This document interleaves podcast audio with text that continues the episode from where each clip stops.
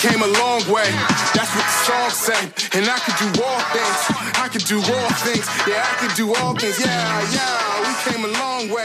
That's what the song say. And I could do all Hey, what's up? What's going on? And welcome to the Be Real podcast, where we keep it real on social issues, history, news, faith, and everything in between. It's your one stop podcast with thought provoking talk and real content.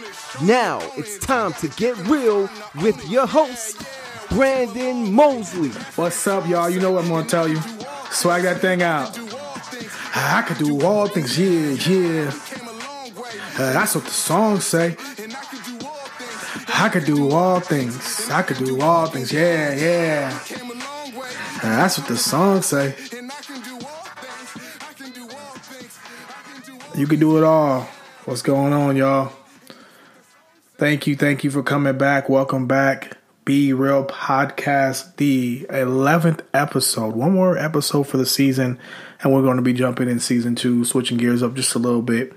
But you know, funny story is my son, um, I was playing that song in the background for some reason, and he's been singing it. He said, I could do all things. I could do, and it's just like so cute, but inspirational um, for him and for me just to hear him say that. Um, it's so true. Real quick before we move on any further, can you please uh, make sure you go ahead and hit me with a five star review? I'm keep asking for those because what happens is the more times I get five star reviews, it's easier for other people to find my podcast.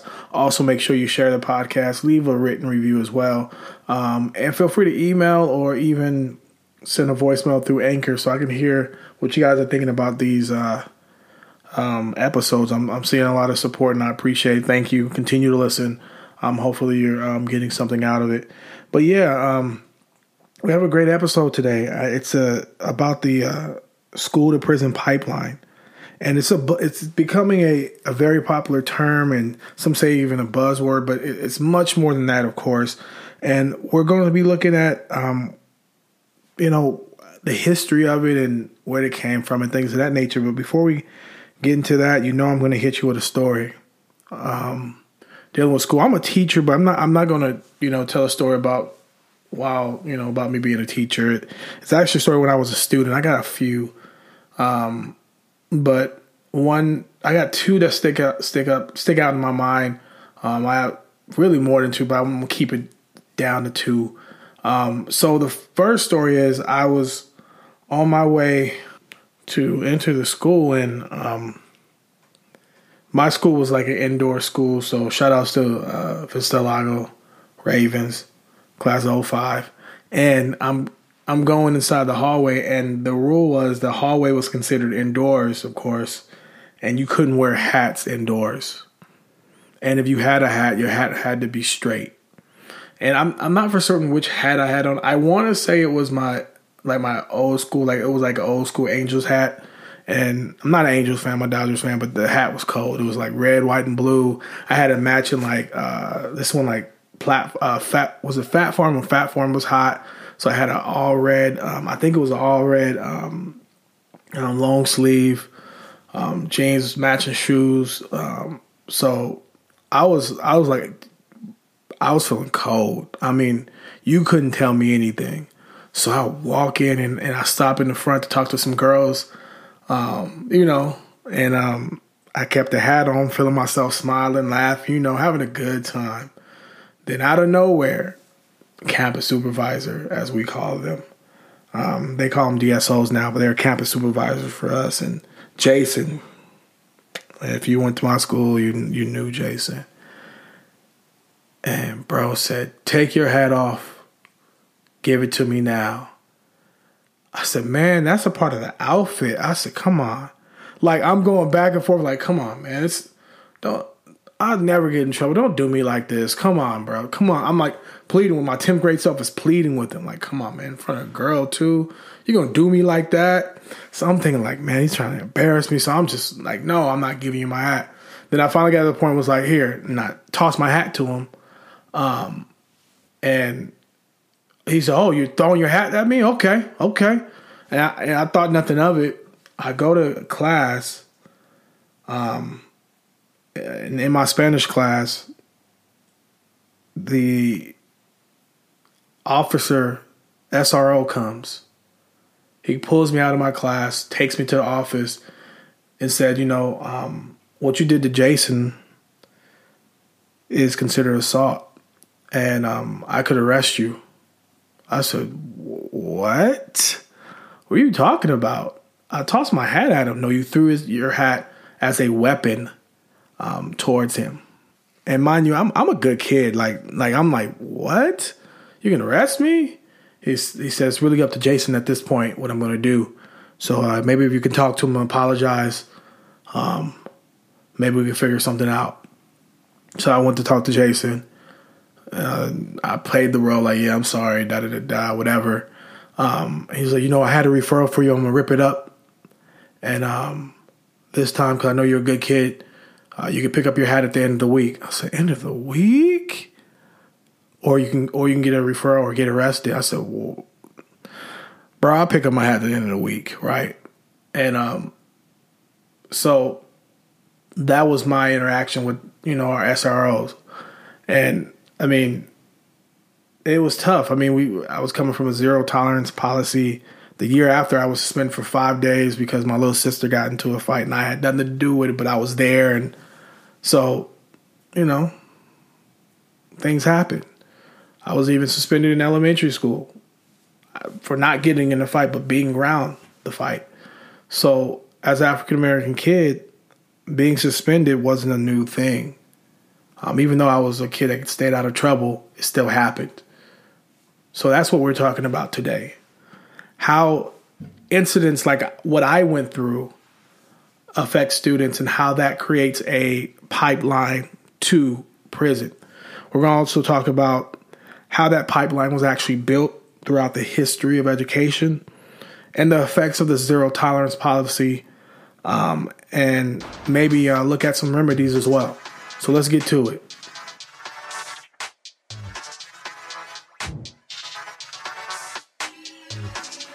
So we got some things to talk about. So I hope y'all enjoy this transition. Hey. But in all seriousness, with that being said, what is the school to prison pipeline? What is it? So to define it, it's pretty much what the word is. It's literally an invisible pipeline ushering kids into prison from school, right? These kids are being pushed in um, and becoming criminals while being students, um, and normally creating some unnecessary contact with law enforcement too early. So, looking at the history of SROs, those are resource officers, right? School research resource officers. Um, it started back in the 50s. So, in 1953, uh, in Flint, Michigan, we all know Flint, Flint Michigan, due to the water um, crisis, they still don't have clean water. It's another story. Um, they started a SRO program, and and their belief, which they what you know they said, was to create and foster a relationship between local police and the youth. So that's why they wanted an SRO on campus. So with that being said, white students in schools um, that was being desegregated started to actually leave schools because this is, you know, 1953 by 57 you have the Little Rock Nine. So around that time, schools are becoming desegregated and integrated is, is the right word you can use. But at the end of the day, these white students are actually leaving and going to private schools. Matter of fact, in 1958, that Little Rock Nine and um, that whole uh, school district actually closed down all their public high schools, and white students went to private schools, and African American students stayed home. High school students stayed home because they couldn't afford to go to private school, and the, they were trying to freeze out the black students. But that's a different story. But these students, um, when they went to these private schools, they didn't have SROs. The schools that started to have SROs happened to be urban or um, schools with majority African American or Latino students. So they were being um, pushed upon these kids, these SROs, right? These officers, right? And these schools would end up having less funding, but would have money to give to have a you know, a SRO or officer on campus. So they had less resources in terms of um, books, in terms of um, technology, in terms of teachers, but they had a resource officer. Hmm, that's crazy. And when you look at the history, by 1968, we we have students throughout the Southwest, um, mainly LA. I mean, not mainly, but LA is one of the most um, famous area that that started having the the blowouts, where you had uh, Latino and also Black students walking out protesting for um, ethnic studies and equality in terms of education and their facilities.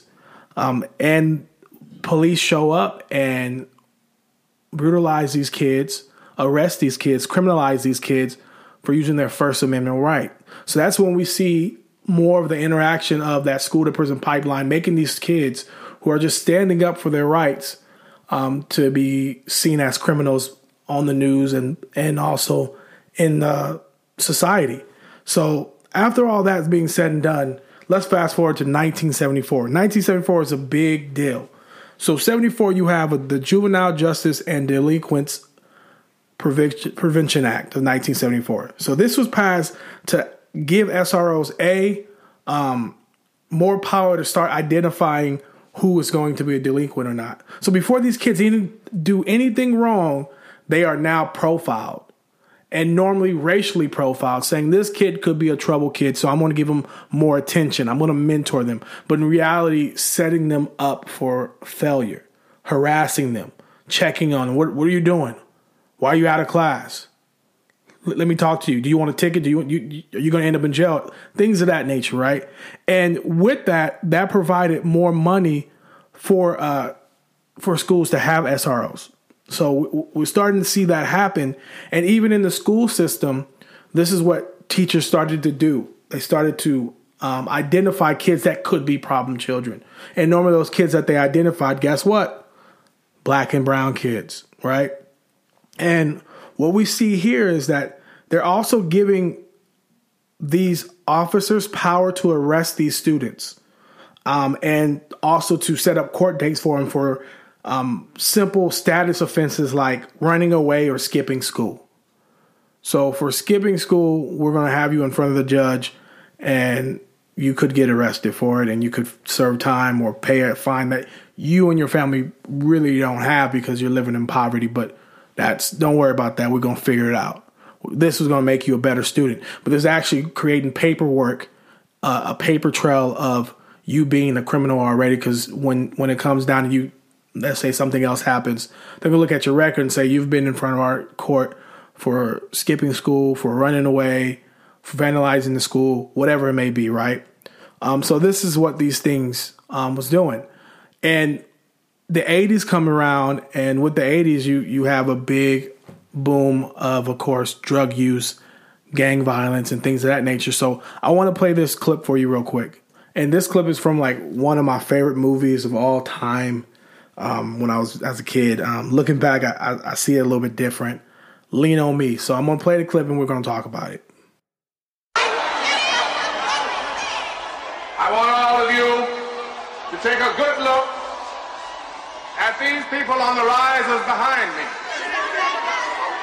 These people have been here up to five years and done absolutely nothing.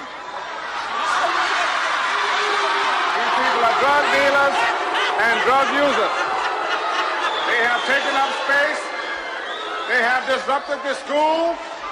They have harassed your teachers. Ah, and they have intimidated you. Well, times are about to change. You will not be bothered in Joe Clark School. Yes. These people are incorrigible. And since none of them could graduate anyway, you are all expurgated. You are dismissed. You are out of here forever. I wish you well.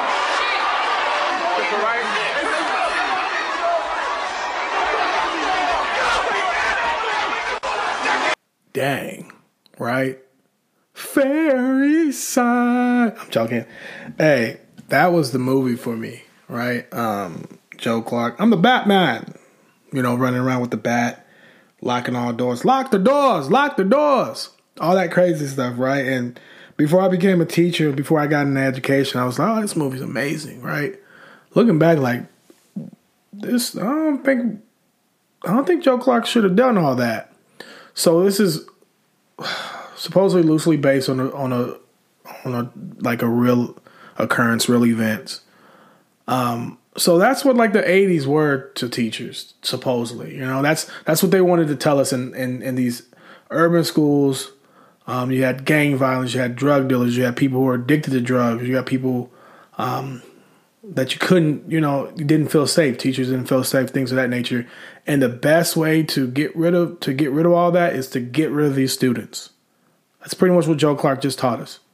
He told us you know these kids aren't going to graduate anyways right? And some of the kids in there were freshmen and sophomores. So you're already labeling them as failures. And we're not trying to get to the root of the issue like, why are they doing drugs? Why are they selling drugs? Why are they angry, right? Why are these things happening? Instead of doing that, Joe Clark said, get on out. Get out, man. We don't need you.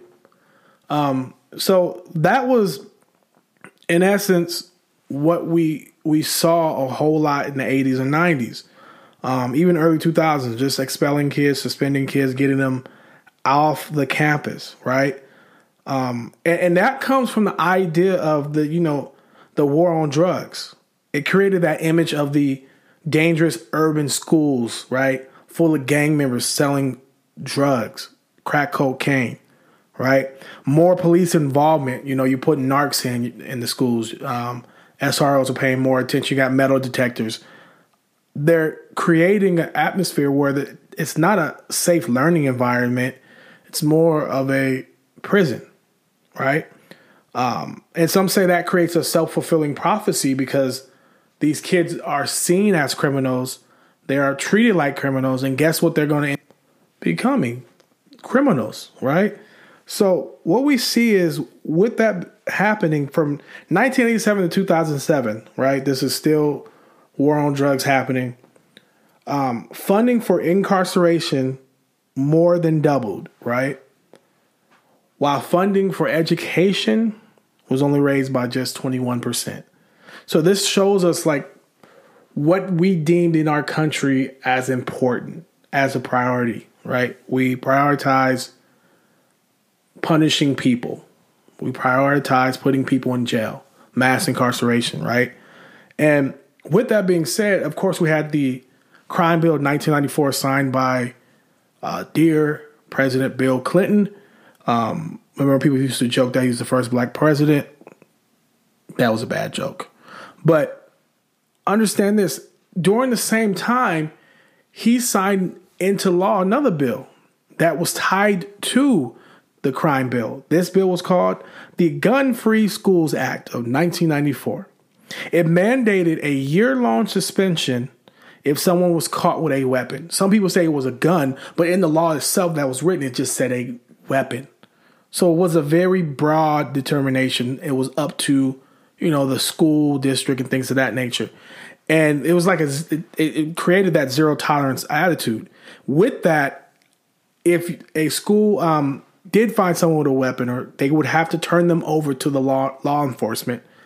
And if they didn't do these things, right, didn't find themselves subjected to these things, they would end up losing federal federal funding. Okay. Um, so what the crime bill also did, um, the the ninety four crime bill gave money for more SROs. So we saw in the following year a 7,000 more SROs being crop, cropped out of nowhere, just popped up, right? Because of that. And use the money within the um, community orientation policing service grants, the COPS, they call it COPS, you know, community policing. The funding line came from that, saying this is a form of community policing, having police officers in schools, right? And if you look up what community policing really is all about, it's not about law enforcement um, being there to, how can I say, enforce those laws. It's about building relationships. Um, but that's not what this was, right? And what happens is this law brought in the zero tolerance policies, which happens to be a terminology used, guess what, during the war on drugs, a zero tolerance for drug use or drug sellers. That's where dealers, I'm sorry, that's where it came from. And what this ushered in, what I would define zero tolerance is as a void of grace, full of trying to control students and their bodies and what they think and what they can do, right? And high expectations of respect. What teachers and school administration expect respect to be, right? I want to play you a, another clip um, from an amazing movie, The Breakfast Club. And before we get into it, I want to be honest with you. I'm a big Brat Pack fan. Yeah, I know. Uh, uh, Pretty in Pink, St. Elmo's Fire. Come on now. That's that's th- those are joints. Breakfast Club, those are joints. And and I'm not gonna lie to you, I enjoy those movies, and I had to put this clip in. So so enjoy it. Give me a second. You're not fooling anybody, Bender. The next screw that falls out is gonna be you. Eat my shorts. What was that? Eat my shorts. You just bought yourself another Saturday, mister. Crushed. You just bought one more right there. Well, I'm free the Saturday after that. Beyond that, I'm gonna have to check my calendar. Good! Because it's gonna be filled. We'll keep going. You want another one? Say the word. Just say the word. Instead of going to prison, you'll come here. Are you through? No. I'm doing society a favor. So? That's another one right now. I've got you for the rest of your natural born life if you don't watch your step. You want another one? Yes. You got it. You got another one right there. That's another one, pal. Cut it out! You through? Not even close, bud. Good. You got one more right there. You really think I give a shit? Another. You through? How many is that? That's seven, including the one when we first came in. And you asked Mr. Vernon here whether Barry Manilow knew that he raided his closet. Now it's eight. You stay out of it. Excuse me, sir, it's seven. Shut up, Pee Wee. You're mine, Bender. For two months, I got you. I got you. What can I say? I'm thrilled. Oh, I'm sure that's exactly what you want these people to believe. You know something, Bender? You ought to spend a little more time trying to do something with yourself and a little less time trying to impress people. You might be better off. Right, that's it. I'm going to be right outside those doors. The next time I have to come in here, I'm cracking skulls. Sorry about that last um a little cuss word that was used, but I had to play that one. Y'all, just FYI, make sure you watch like 16 Candles too and Blue City and Fresh Horses is slept on, okay? That movie slept on. I, I just just check it out. But anyway, that's enough talking about my um 80s uh, teen movies and you know the Brat Pack addiction that I have. But understand when I think of zero tolerance policy, that's what I think of.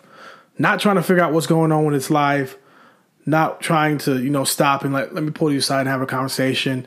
It's just simply I'm going to get in the shouting ma- match with this kid. I'm going to embarrass this kid, and he's going to pay for all that he's doing. You got two months. I got you two months, bud. Right? Um, I'm gonna crack skulls.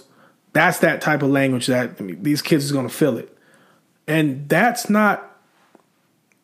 That doesn't work, y'all. And as a teacher, I'm just I'm not talking as a podcast host. Just as my personal experience, that doesn't work. Um, you you can't do that. If you're trying to embarrass a kid in front of a bunch of other kids, you're probably going to be the one end up getting embarrassed. So, you know that's that's what was happening. It was and, and understand that school districts was mirroring law enforcement in terms of even like the three strikes, right? Three strikes. A lot of schools started having three strikes and you're out. Like you know, three major suspensions and you're being expelled, right? Uh, that's the same idea of three strikes and 25 to life. Um, that was the the zero tolerance right level. These suspensions started to, you know, get, go out of, get out of control. In the 1970s, for, until you know, back to the mid 2000s, suspensions more than doubled, and even worse for black and brown students. Where one of the lowest years of suspensions was in 1973 with only four percent. of suspensions overall. Far cry from what we see today. Um, when we look at different school districts that implemented the zero tolerance policy, I look at Chicago, and we all know Chicago and the issues that they may have and things of that nature. But it really stems from systemic racism, and and we we talked about in other episodes. Um, but at the end of the day, when they implemented the zero tolerance within a four year span, they had um, suspensions increased by 51% and expulsions by 32%. Right. And understand when kids are outside of school, they're not learning. Bottom line. And on top of that, schools are also losing money because they're losing days of attendance because this kid is being suspended. So it's a lose lose situation. And when they get back, it's a problem where they fix. Suspensions are normally a temporary fix for a long term issue. So it's not really going to fix the problem.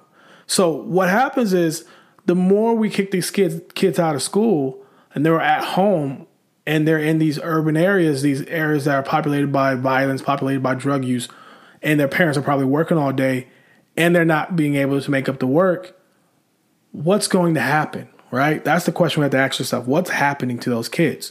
Um, in terms of SROs, before Columbine, SROs only represented about 20% of schools had them. Um, after Columbine, it jumped up to nearly 50%, you know, pretty close. And what we see is that SROs were, were being added because the whole function was supposed to protect and serve, right? Um, but in black and brown schools, we find out that that's not the case. It's more law and order. You're not protecting and serving these kids. You're actually enforcing law and order, right?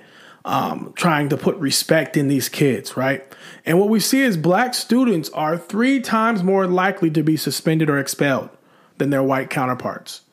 A research, and when we, when we research and when we talked about, you know, what happens to these kids when they're at home and what when they get suspended, a researcher um, looked into a Texas school district, and I believe Texas uh, and all the whole state actually, and they followed seventh graders from the year 2000 through 2002. Those three three classes of seventh graders, and followed each class, the groups, for uh, six academic years and tracked them, right?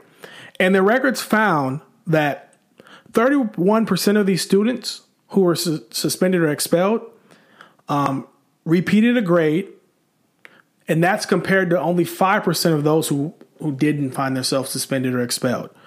And in the same study, uh, students su- suspended or expelled were twice as likely to drop out of school compared to students with similar academic and behavior characteristics, right?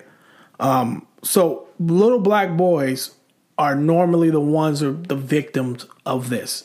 So that means they're more likely to drop out of school or find themselves um, behind, right? And I remember going to a um, equity conference in terms of for education given on given by Riverside County, and we were in Palm Springs, um, and this was one of the conversations that came up. And looking back, I went to another conference actually uh, in San Diego, an AVID one, and I was sitting next to a a counselor that was from like Georgia, and their dropout rate for African American students, males especially, was uh, roughly forty percent. She told me, and that I was mind that was mind boggling to me. like, what? because at my school in my school district we do, we I, I, believe we do such we do a really amazing job uh, award winning job that we make sure these kids graduate we make sure we we help them through. But that's not the case in a lot of school districts around the United States of America. And what we see is that one out of four this it gets worse. One out of four boys of color with disabilities will be suspended but white students are most likely these we're talking about like behavior issues um, learning disabilities. Uh, white students instead of being suspended they're actually being medicated and treated right to to try to help them with their behavioral issues um, which reduces the likelihood that they end up in someone's prison okay and and speaking of these little boys and and girls um, 48% of preschoolers Okay, listen this 48% of preschoolers um, that are suspended happen to be black. Okay. And if they have disabilities, it's much more frequent. Okay. So for me, having a five year old son, and, and uh, when I started looking for a preschool, that was my biggest concern. I, I was afraid that he's going to be labeled, uh, mistreated because of the skin, his skin, skin color. And if he does things that little boys do, um, maybe rough house or or have a temper tantrum, that he was going to be severely punished compared to his counterparts.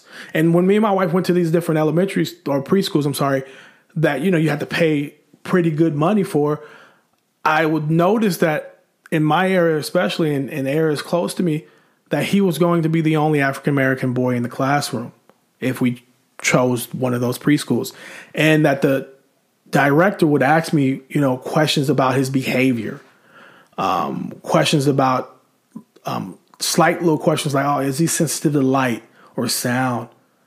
Trying to figure out if he's, you know, autistic or not without meeting my son, without knowing anything about my son. Um, and this stuff kept happening. But when I mentioned I was an educator, the conversation switched and it was like, oh, we really want you here and things of that nature. Um, it was so bad that once my um, my wife thought she found a preschool and I told you know let me check it out you know and I and I talked to a lady I didn't feel very comfortable. I was like I was like I'm gonna at least you know check it out. She checked it out before me. She met the lady and everything was good. Everything was golden. Uh, she was like Look, you just you know have your husband call me and maybe we can set up for him to come and and you know and I was uh, she was supposed to send me the curriculum and things of that nature. And after she found out the color of my son's skin, um, I never got the call back. She didn't call me. Instead, she texted my wife and told her, you know, there's other preschools that might be best for your son um, that we have um, out that you can, you know, little smaller ones. Maybe he's not ready since he's only child, but that was wasn't the concern originally at all. It became a concern after she met my wife because over the phone she was ready to sign my son up. So that's the that's the problem we go through black parents go through in terms of education especially with me being an educator and knowing the importance of education. And preschool is very important because that's that head start. And what happens is students of color come in in kindergarten below their white counterparts in terms of literacy because and speaking because either their parents couldn't afford preschool or they're out of preschool a bunch because they're being suspended right? So that's another story. We need publicly funded preschools um, to ensure every kid has the opportunity to have that head start. So, with that being said, with these preschools being so vital, um, we have to ensure that kids have these opportunities. Um, but with the suspension that we're talking about and kids being mistreated at a very young age and labeled at a very young age, what we find out on top of all that, that a, a Columbia University study from 2014 shows that five year old boys with fathers who are incarcerated, and remember, mass incarceration affects black and brown people disproportionately compared to their white counterparts. So we know that it's more likely the case that a five year old boy will have, that's black or brown, will have their father incarcerated. So a study says that these kids are coming in less prepared behaviorally. They're not prepared to share or um, to be in school, in preschool, uh, or in kindergarten because their father's not around. And what happens is because of their behavior, normally they're more prone to end up being labeled as a kid with a learning disability. And because of that, they end up in, guess, special education and therefore always on track to be behind their white counterparts based on their behavior. Not trying to figure it out, not trying to work with them, but instead labeling them as a learning disability. So, with that being said, I have another clip to, to play. Um, listen up. Investigators say the six year old and an eight year old were both taken into custody yesterday on unrelated charges. Now, Orlando police are launching an internal investigation into this case. News 6's Nikki Zizaza joins us live from their headquarters tonight. And Nikki, you spoke with the grandmother of this six year old, and she is pretty upset. Yes, she is, Ginger. This concerned grandmother is not happy with the way Orlando Police School resource officer handled her granddaughter's tantrum by arresting her. The department's policy states that in order to arrest a child under the age of 12, you must have a watch commander's approval. And police tell us that did not happen in this case. I turn my TV with this remote. Kaia Rolle is like most little girls. She loves pink and has a cheery outlook on life. Come sit down. But after what her grandmother says happened on Thursday, the bubbly six year old has little room to focus on school after she got a call from a school resource officer saying Kaia was arrested. They say, What do you mean she was arrested? Say there was an incident and she kicked somebody and she's being charged and she's on her way. Meralyn Kirkland says her granddaughter's journey to the Juvenile Detention Center by Orlando police officers began at Lucious and Emma Nixon Academy Charter School. She's arrested and she has a charge. She's charged with battery. The disorienting chaos, too much for Kirkland to process. She has a medical condition that we're working on getting resolved. So he says, What medical condition? So I said, You know, she has a sleep disorder, sleep apnea. He says, Well, I have sleep apnea and I don't behave like that. The first grader handcuffed and carted off, where the grandmother says she was fingerprinted and even had a mugshot taken. No six year old child should be able to tell somebody that they had handcuffs on them and they were riding in the back of a police car and taken to a juvenile detention center to be fingerprinted, mugshot. Kaia equally as upset. Oh, Don't cry. No, I'm good. But happy to be home. I felt sad that my grandma was sad. And I really missed her. Let that one sink in, y'all. She's six years old arrested at school for a temper tantrum. That that's insane. She's taken downtown, mugshot, fingerprinted in the back of a squad car, a six year old, criminalizing a six year old. And with these type of suspensions and explosions that were occurring 80s, 90s, early 2000s, and even up to um, in some places today, of course, the reason why people were being suspended was things like um, using the zero tolerance policy, making their fingers into a gun, right? Or chewing a Pop Tart into a gun shape. That's a conversation. Some people are even being suspended because of their hair. African Americans being suspended because of dreadlocks or braids, right? Just happened a few months ago where a young man was told that, you know, he's going to have on campus suspension and he wasn't going to be able to walk at his graduation because of his dreadlocks. So this is what's happening, right? Um, and they're also being suspended for being disrespectful, supposedly, talking back, you know, skipping class, or just being disruptive. And I remember when I first became a teacher, I had a um, someone who was teaching with me that I knew that came to me and said, you know, this student is disrespectful. Um, you're gonna have a tough with them, and, and and tried to make me change my outlook on the student, and they were perfect with me. Built a great relationship, and this person was older than me, different complexion than me. She was white, and the level of respect that I believe she she desired was out of reach, unrealistic. Um, it's a different generation in terms of, of looking at being disrespectful because you don't hear them say yes, ma'am, or their pants aren't pulled all the way up. Um, we have to get past some of those things uh, to teach these kids and build these relationships because if you have a relationship with them, you would never have to worry about them being disrespectful. Um, so yeah. So with that being said, these schools are adopting or were adopting still have um, still using the broken window theory of policing. This theory comes from policing back in the day, and NYPD used it very heavily in the 90s when they were racially profiling people. Um, and this is the idea where that even small things like graffiti or broken windows that you press the issue on that to the nth degree. We're talking about the police department, um, because you you you think if you can stop small crimes from happening, crack down on minor things, that will prevent larger offenses. And that's the same idea that was happening in schools. So the talking back, right? The getting up, going to the restroom without maybe asking, things of that nature. If I crack down, suspend them or on campus suspension for a few days, whatever it is, crack down on that, they're going to learn their lesson. They're not going to do anything worse, which we found out not not true, right? So kids who are kicked out, though, um, what I, what I found out, these kids um, are three times likely kicked out of school. They are three times likely to end up in juvie, right? The detention center, right? Within a year. Okay.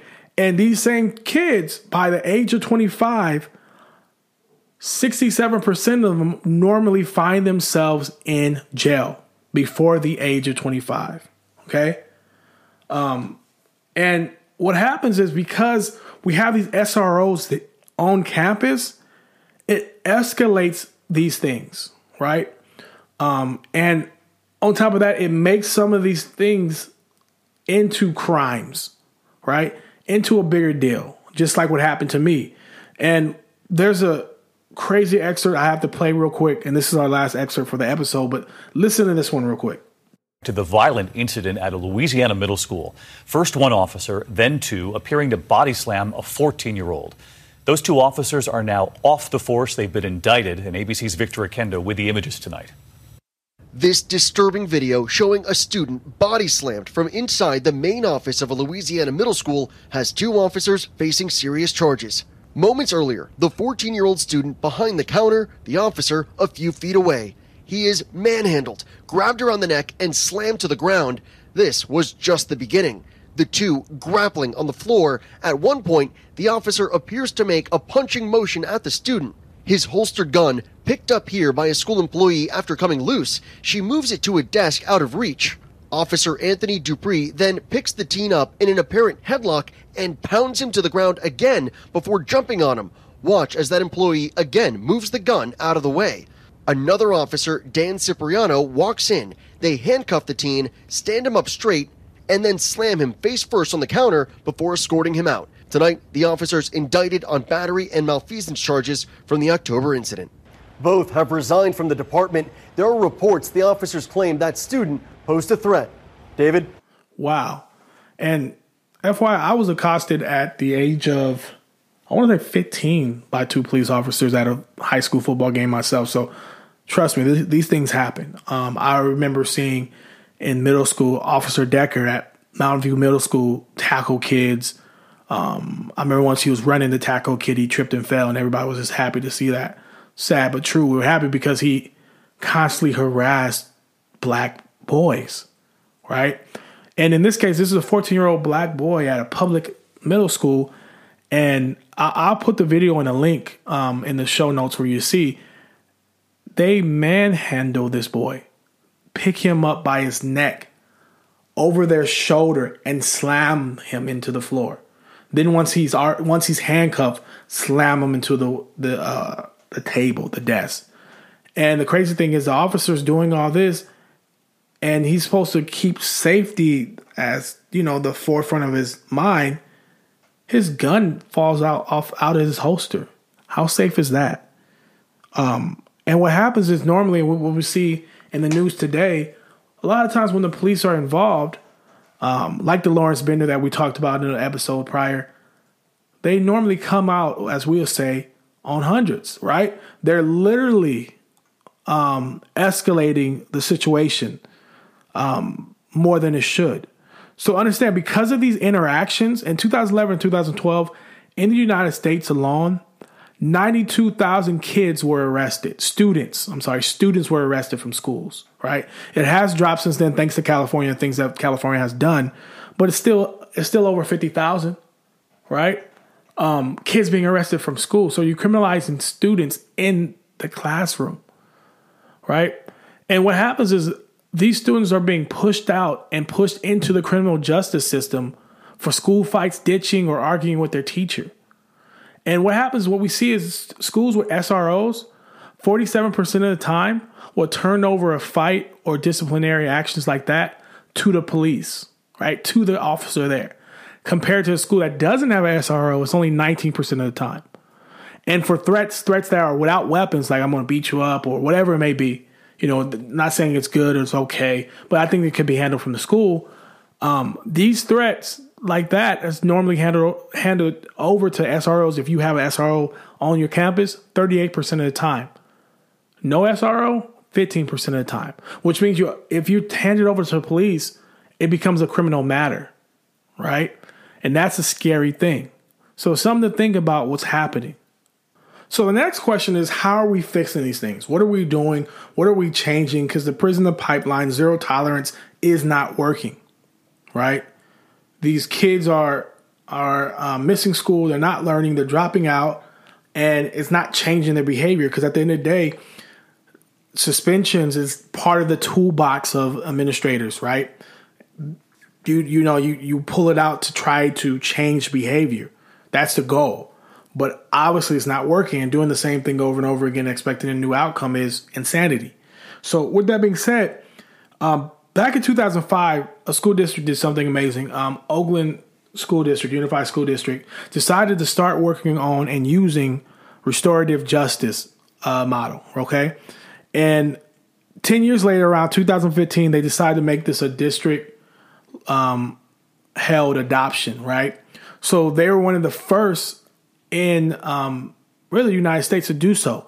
Um, and we'll talk about the restorative justice model in a second, but federally, what we saw happen in 2011, Obama administration, President Obama, we miss you, man, we miss you. Um, what we see, what we see happen is this: um, their administration starts to look at the school and prison pipeline and becomes a real thing on the federal level and they realize that something has to change. So, what was adopted was the Supportive School Discipline Initiative um, in 2011, and its aim was to help schools find alternative measures um, outside of suspension for discipline, right? Um, and also, what it came along with was giving the DOJ the power to investigate any school district that has any schools within their district accused of discrimination. So suspension started to equate to a civil rights issue for the um, Obama administration, saying that looking at all these black and brown kids being suspended um, and Native American kids, because Native American kids are being suspended at very high rates as well, and they make up a very low percent of the population. Um, they started saying this was a an issue, right? A civil rights issue. And they will be, when I say they, the district could be um, investigated by the DOJ if that's the case and could lose funding. So that's what was happening. Um, but 2016, we had a new president come in by uh, the name of President Donald J. Trump. And what happens is his administration um, decides after the Parkland shooting to rescind that initiative and go closer and closer to the zero tolerance policy again, right? Um, but what we see in, in LA Unified in 2013, they banned willful defiance suspensions. That's that's the bulk of a lot of suspensions. And willful defiance is like not listening to the teacher, disrespect, whatever it may be. And that was the bulk of a lot of suspensions in um, LA Unified in, in California in general. So first it was K through third, then they moved it up to K through eighth. And by last year, Governor Newsom decided to sign into law a bill that did the same thing, but for all of California, right? Banning willful suspension, that uh, defiance. And that dropped suspensions quite a bit in California um, and started to push towards looking at the restorative justice model, right? And moving forward to that and moving away from retribution, right? Paying them back. And, and I believe uh, restorative justice are steps towards peace and understanding. So what we see is less less about punishment and more about understanding, um, righting wrongs, and building healthy relationships within the school, right? And this community building was important because it, it, it, it's it's the cornerstone of this, and and they would have when I say they school districts who, who use RS or restorative um, justice. I'm sorry, um, RJ. Um, what happens is they have these circles and they will bring students in and allow them to talk about difficult things in their lives and help them through peers will help them through with how to respond in a healthy way right and if there was an issue they'll have a restorative circle and discuss the problem why was there why was there an argument why was there an issue and try to come together and fix it right because um, what happens is if you if you do that instead of just suspending a kid or putting them in detention, if you never talk to them and allow them to hold some accountability and maybe see where where, where they were coming from, you can't learn from the situation. They can't learn from the situation to become a better student and a better person, a, a better person with better character as well. Um, and and what happens is um, with this being said, um, RJ, restorative justice, allows students to take an active role, right? And be held accountable for their actions. But they also feel a part of a community. They feel like they're part of something bigger than themselves. But when they're suspended, it's the opposite. They feel disconnected. They don't feel like they're with a community. So therefore, they don't have, um, in their mind, a reason to keep pushing forward, a reason to go to school, because no one there cares about them, right? Um, and under this umbrella, you have SEL learning, what we call, but I'll just tell you what it is: social emotional learning, uh, positive behavior intervention and supports. That's PBIS, uh, multi-tier systems and support MTSS, and they all stress at the end of the day relationship building. And that's key in teaching. You have to have, and in schools, you got to build a community, build relationships. Because when kids have, when you have a relationship with those students, a they want to learn. It's more fun, and and they're going to trust you. They're going to be respectful, and and, and you're going to know if, if something is does happen, if somebody does cross the line.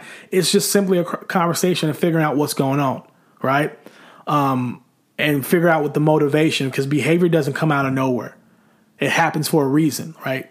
Um, so with that being said, it's, it's all about all these things though take time, support, good training on the district level for students, but also takes money, right? So we see Oakland Unified budget $2.5 million in 2017, 2018 for restorative justice, hired 35 facilitators, and a district wide coordinator. And and I know with my school district we have a district wide coordinator and spending that money for that, but that's important, right?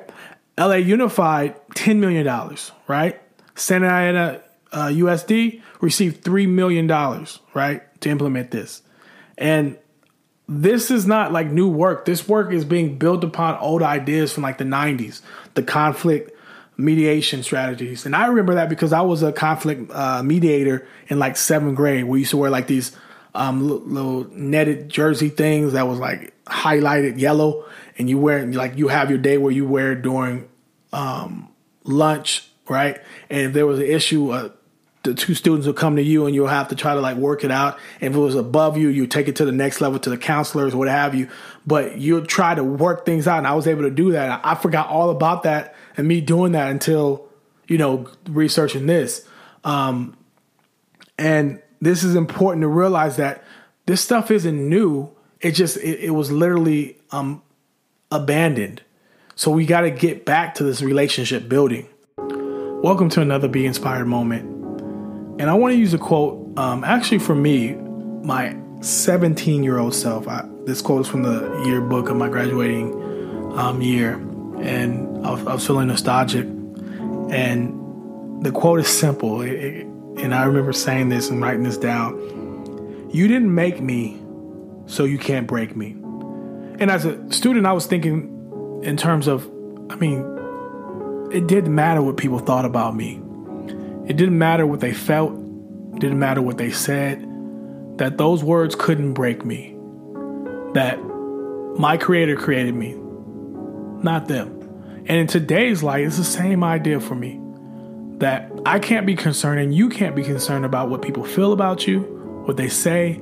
You have to worry and concern yourself about the things that you can control.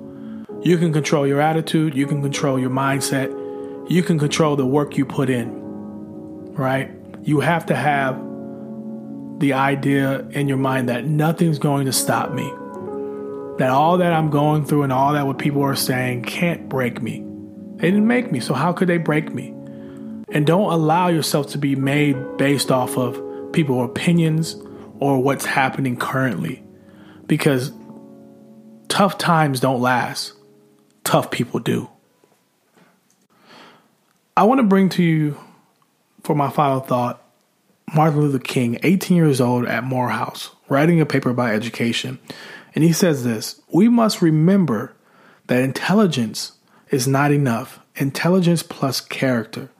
That is the goal of true education. What are we teaching our students of color, black and brown? Are we telling them that they are really criminals and that's their character and that all they deserve is prison? Or are we teaching them that they are worth more than their weight in gold? Martin Luther King also says, Dr. King says this also. But education which stops with efficiency may prove the greatest menace to society. Suspending kids, expelling them, is not efficient. It's not working. Do we continue on this path, continue to create this school to prison pipeline, and be a part of the systemic racism that these students face?